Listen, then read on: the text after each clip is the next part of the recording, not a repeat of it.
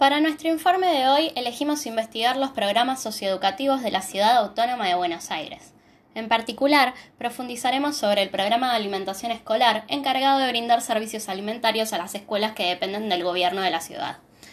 El Ministerio de Educación es el que se ocupa de crear, promover y ejecutar las políticas educativas en los distintos nueve niveles que conforman el sistema educativo, tanto inicial como primario, secundario y superior está conformado por distintas áreas encabezadas por la ministra de Educación, que actualmente es María Soledad Acuña. Debajo de ella se encuentran cinco subsecretarías y debajo de cada subsecretaría distintas direcciones generales. Dentro de todo este organigrama que expliqué anteriormente, vamos a profundizar en la Dirección General de Planeamiento Educativo, dependiente de la Subsecretaría de Planeamiento e Innovación Educativa, que se encarga del diseño, implementación, seguimiento y evaluación de políticas educativas, articulando las distintas áreas del sistema educativo de la ciudad. Actualmente, el director general de esta dirección es Javier Simón, profesor, licenciado en Ciencias de la Educación de la UBA y con un magíster en Ciencias Sociales Flaxo. Tiene amplia experiencia en docencia universitaria, investigación educativa y consultoría internacional. La Dirección de Planeamiento Educativo promueve la innovación educativa, propone diseños y desarrollos curriculares y evalúa planes para todos los niveles, gestiona la enseñanza de las lenguas adicionales y su certificación. Sus principales responsabilidades son asistir al Ministerio en el diseño, implementación y evaluación de la política educativa para la Ciudad de Buenos Aires, asistir también a la planificación y ejecución de las iniciativas, ofreciendo herramientas metodológicas necesarias para el seguimiento de la gestión, articular con las distintas áreas del Ministerio en iniciativas que requieran acciones conjuntas, evaluar la, la pertinencia de planes, cursos y postítulos, diseñar y proponer la currícula educativa de la Ciudad Autónoma de Buenos Aires, investigar, analizar y proponer innovaciones referidas a la pedagogía y a la didáctica de la enseñanza, articular y promover la utilización de los recursos pedagógicos existentes para apoyar y enriquecer las acciones relacionadas con cada uno de los proyectos curriculares, asistir al Ministerio en el fortalecimiento de los planes de mejora y el acompañamiento del desarrollo profesional de la tarea, docente, así como también proponer implementar la política de inclusión de lenguas extranjeras en el sistema educativo. Con el fin de promover la implementación de aspectos clave en los diseños curriculares, la Dirección General de Planeamiento Educativo impulsa y coordina propuestas de prácticas pedagógicas que incorporen nuevos formatos y acompañan los procesos de mejora de la calidad educativa que tienen lugar en las escuelas. Una de las iniciativas que impulsa es el programa de alimentación escolar, del cual profundizará mi compañero a continuación. Una política socioeducativa es el programa de alimentación escolar. Este programa brinda servicios alimentarios a las escuelas que dependen del gobierno de la ciudad de Buenos Aires. Más que nada, este programa va orientado para los chicos y chicas que más necesitan una, una alimentación y en su casa, en sus familias, no le puede brindar este servicio. Este programa de alimentación escolar lo realizan especialistas en alimentación brindando menús que se ajustan a los requerimientos que establece la ley número 3704. Este programa abarca a todos los niveles educativos, ya sea maternal, inicial, primaria, especial, educación media, educación para adultos, educación superior, educación no formal, artística y programas extracurriculares. El alcance que tiene este programa es constante y masivo, no solo se realiza durante el periodo escolar, sino que también llega a jardines maternales de funcionamiento permanente y programas de vacaciones de verano e invierno.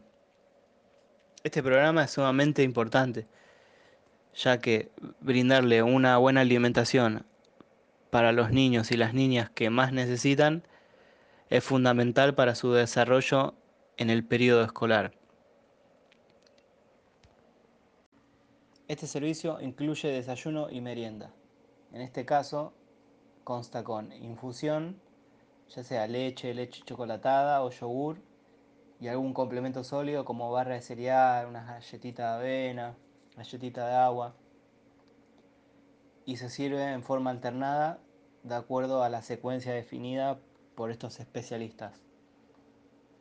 Después tiene un comedor que el comedor se elabora en la cocina de la escuela y en el caso de que no haya una cocina o no esté en condiciones, se hacen viandas que se elaboran en una planta principal y después envían estas viandas a las escuelas a las que no tienen cocina.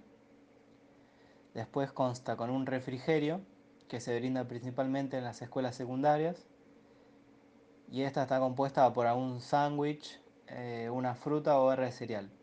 También varía de acuerdo a una secuencia definida. Y uno de los puntos que para nosotros es como el más, el más principal es el refuerzo alimentario. Que esto está destinado para estudiantes que presentan algún certificado médico con diagnóstico de bajo peso o riesgo nutricional. Que esto es muy importante ya que se ve una, una buena predisposición y un, y un buen avance para, para lo que es la alimentación fundamental para los niños y niñas. A través de los diferentes momentos en los sistemas educativos, este aspecto ha sido enfocado de, de, diferentes formas, variando los alcances de lo que el Estado reconoce como objeto de sus intervenciones, haciendo de una u otra forma más restringidos o ampliados la cobertura de los mismos. A lo largo del tiempo, fue variando cómo se constituyeron los sujetos que estaban abarcados dentro del sistema educativo y la implementación de las distintas políticas sociales que implementaron a lo largo de la historia. En los años 90 comienza el llamado plan asistencial, sobre todo siendo foco en los barrios más desfavorecidos. Estos fueron objeto de iniciativas específicas para atender aquello que las familias no lograban cubrir, como resultado de los efectos de políticas económicas que dieron lugar a la profundización de las desigualdades, las crisis sociales y económicas. Ponen sobre la mesa la discusión sobre las dificultades que muchos niños y niñas tienen para ir a la escuela, porque el acceso a la alimentación no está garantizado. Hasta este momento no había sido considerada cuál era la situación específica de familias y escuelas en contextos de pobreza. La llegada del plan social, de las becas, de los comedores escolares, programas nacionales y jurisdiccionales, vino a ponerle nombre a visibilizar un problema que estaba a flor de piel. Si bien estos programas no satisfacen las necesidades básicas de alimentación, es un inicio por reflejar un problema con el cual el gobierno de Cava no logra satisfacer aún. Este rol lo ocupan las diversas asociaciones barriales, comedores populares, que con su aporte tratan de acompañar a los más desfavorecidos.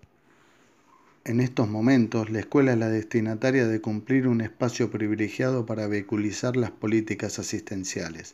Pensar que la escuela trabaja con el otro y junto al otro nos permite pensar una escuela que reconoce a los niños, niñas y jóvenes como sujetos de derecho, y con derechos supone a partir de que no les da de comer porque ellos tienen hambre, sino porque corresponde. Este tipo de programas son un parche que dan cuenta que todavía queda mucho por resolver.